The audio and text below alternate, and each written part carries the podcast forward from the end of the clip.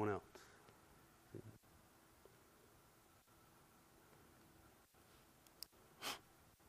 Okay, we'll go ahead and, and open with prayer and then we'll get started. Father, we uh, thank you for tonight. We thank you for this opportunity we have to gather together and to look at your word. Father, to learn together and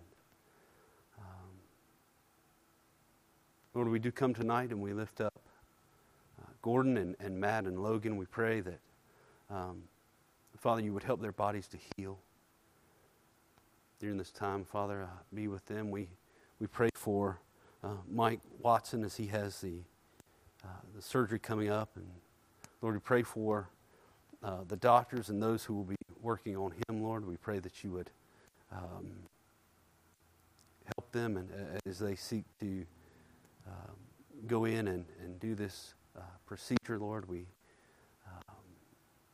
we just pray for a, a great outcome with that. Lord, we, again, we come tonight and we're going to, as we open the book of Judges, we just pray that you would, Lord, speak, uh, Lord, through your Spirit and, and through your word.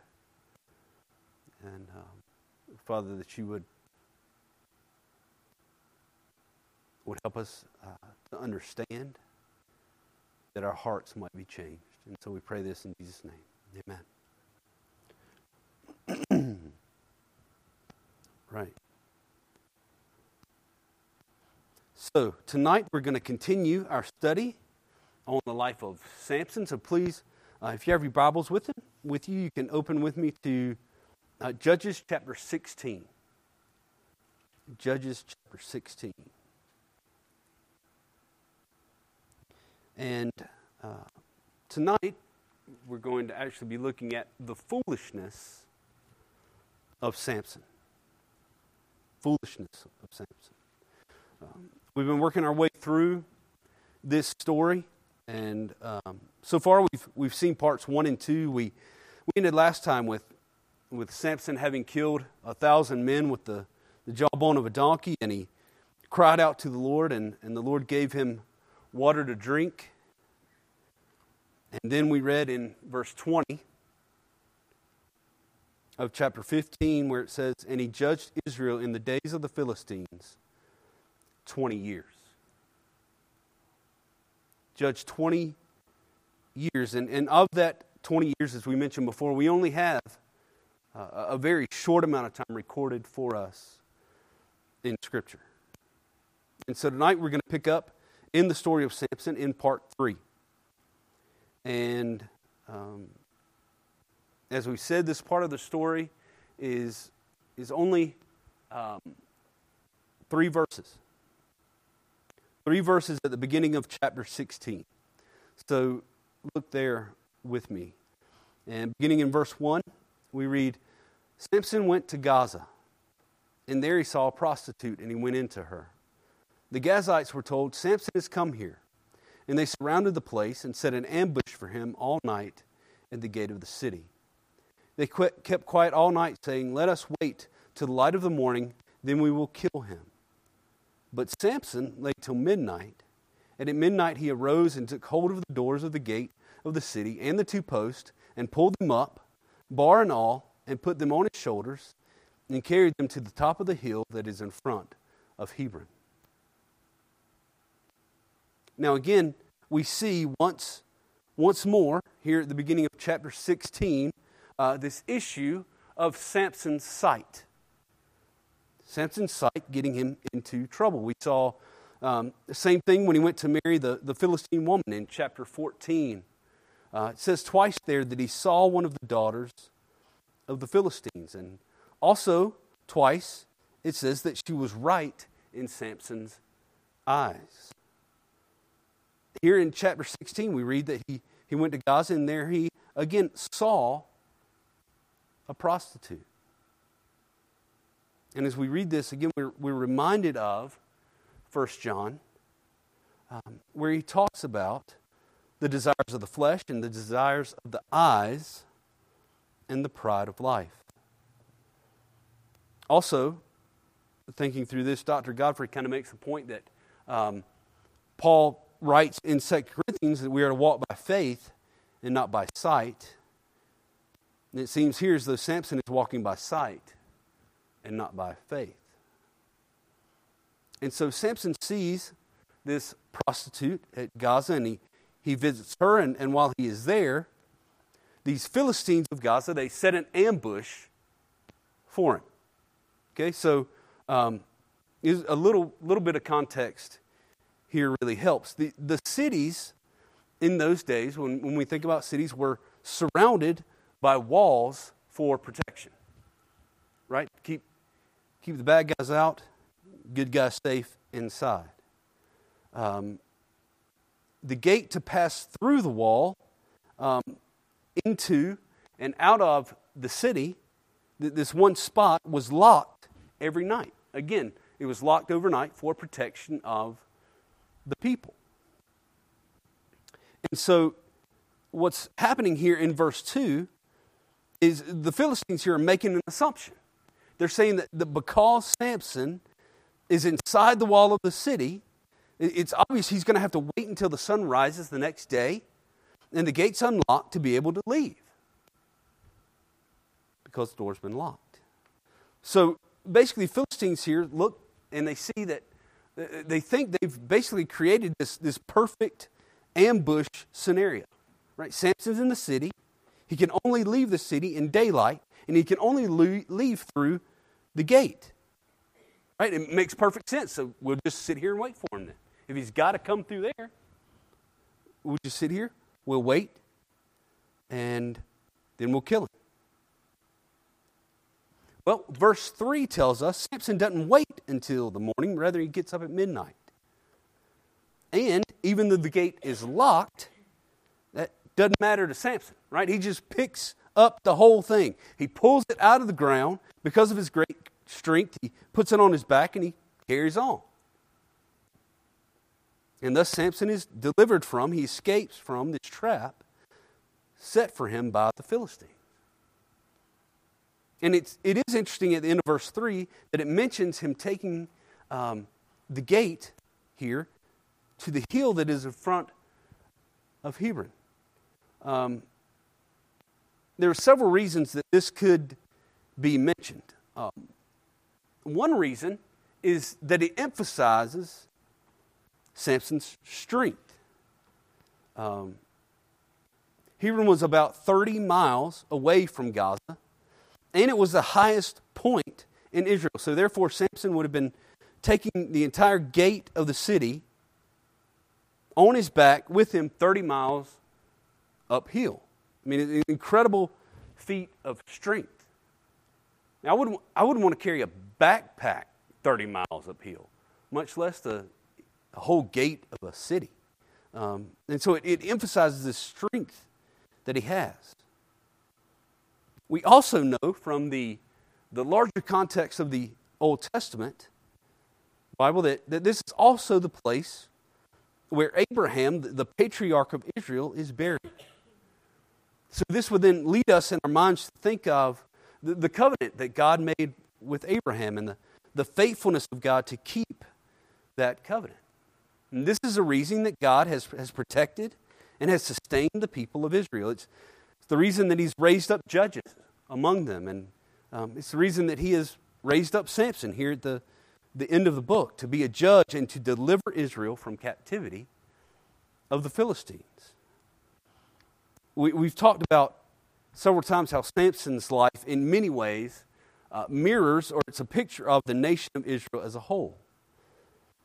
And in these three, three verses, here's another example of that. Just as uh, the Philistines had, had surrounded Samson, they laid a trap for him. So also the, the pagan nations surrounded Israel and they, they sought to destroy it. And we see this stated in places like Psalm 83, where it says, O God, do not keep silence. Do not hold your peace or be still, O God, for behold, your enemies make an uproar. Those who hate you have raised their heads. They lay crafty plans against your people. They consult together against your treasured ones. They say, Come, let us wipe them out as a nation. let the name of Israel be remembered no more. Sounds a lot like what the Philistines were doing there with Samson. And we know that, that time and time again throughout history of the nation of Israel, God fought for and God delivered his people because of his faithfulness.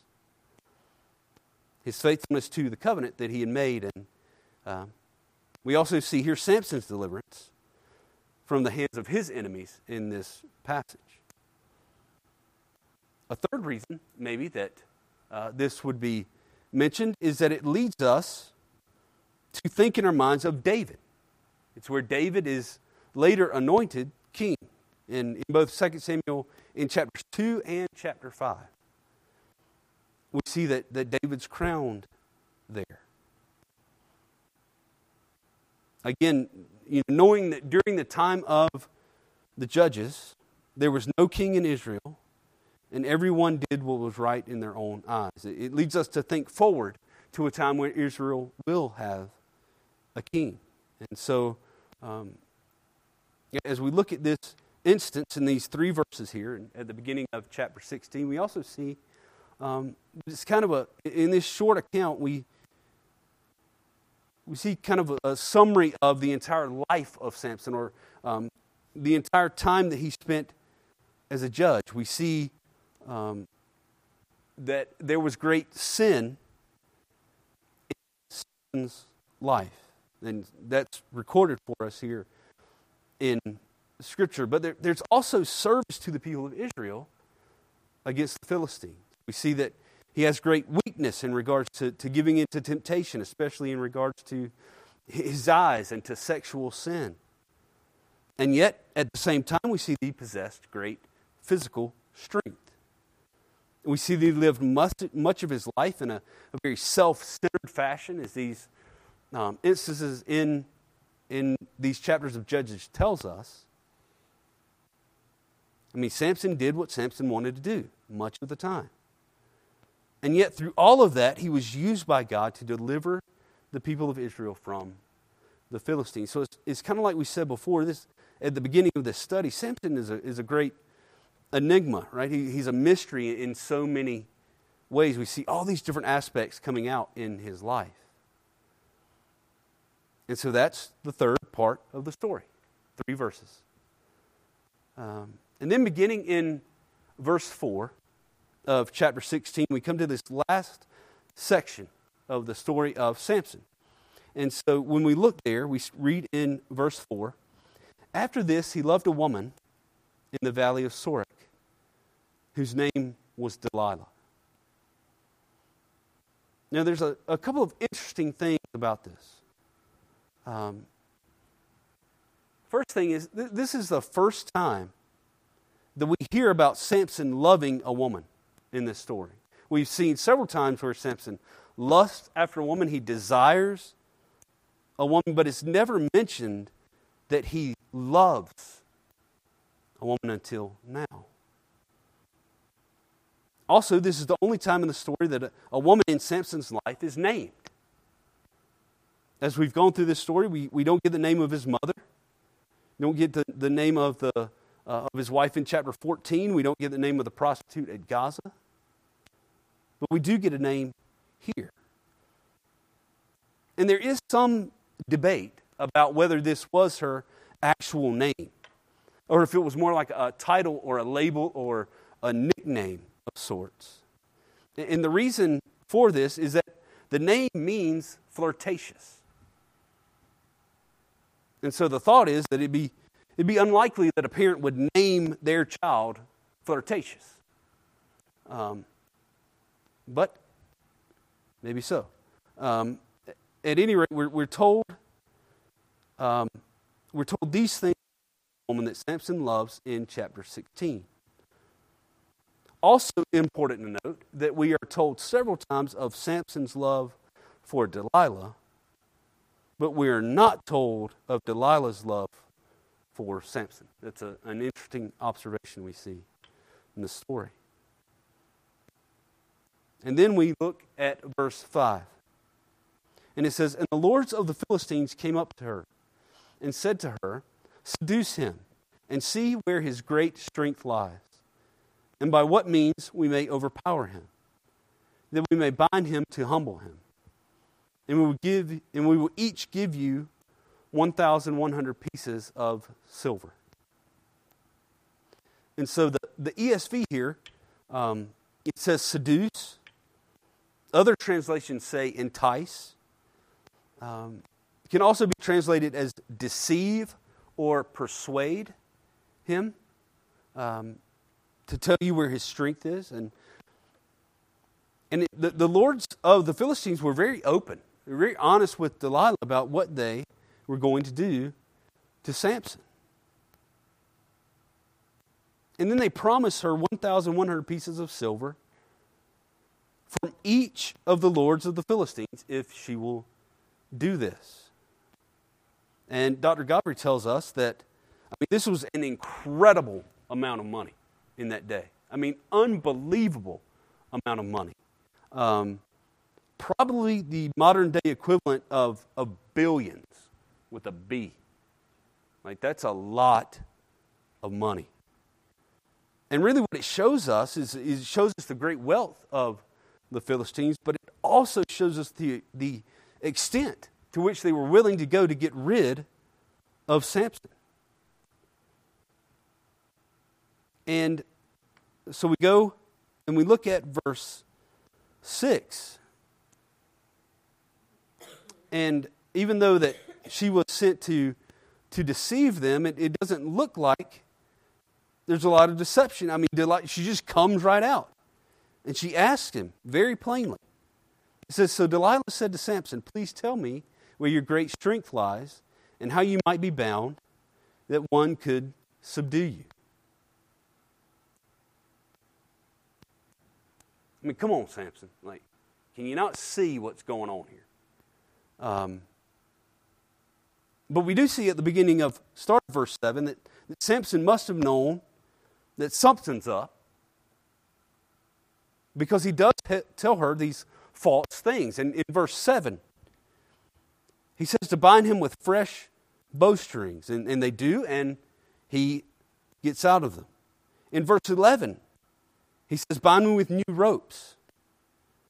They do, and he escapes from them. Verse 13, he says to weave the locks of his hair together in a loom. Again, all three times the Philistines, they come in, they try to subdue Samson, and all three times Samson broke free of the bonds that they placed on him. And as we come and we read this story, we think, like, how many times does it take for Samson to get with it? To understand what's going on here. But I guess we could say that maybe love isn't always rational. And uh, love doesn't always see warning signs that are put directly in, in front of you. So we keep going. We get down to verse 16. We read, And when she pressed him hard with her words day after day and urged him, his soul was vexed to death. Verse 17, and he told her all his heart. That sounds very familiar doesn't it? We, we think back up to chapter 14 and the Philistine wife there who, who kept after Samson for seven days to tell him the answer to the riddle. There again, in both circumstances, Samson breaks down finally and, and gives them the answer. And both times, the women in his life use that information to betray him. And so that's the reason why the lesson tonight is entitled The Foolishness of Samson. It happens twice to him. And so next time when we come back, we're going to look at, tonight we saw the foolishness of Samson. Next time we'll see the humiliation of Samson as Act 4 continues in this story. So let's pray together. Father, we thank you again for tonight. We thank you for. Um, this story, we think of, for, thank you for the, the truths we can glean from it. Um, Lord, we pray that you would uh, go with us now, Lord. May we seek to, to honor and obey you. in the week to come. And we pray this in Jesus' name.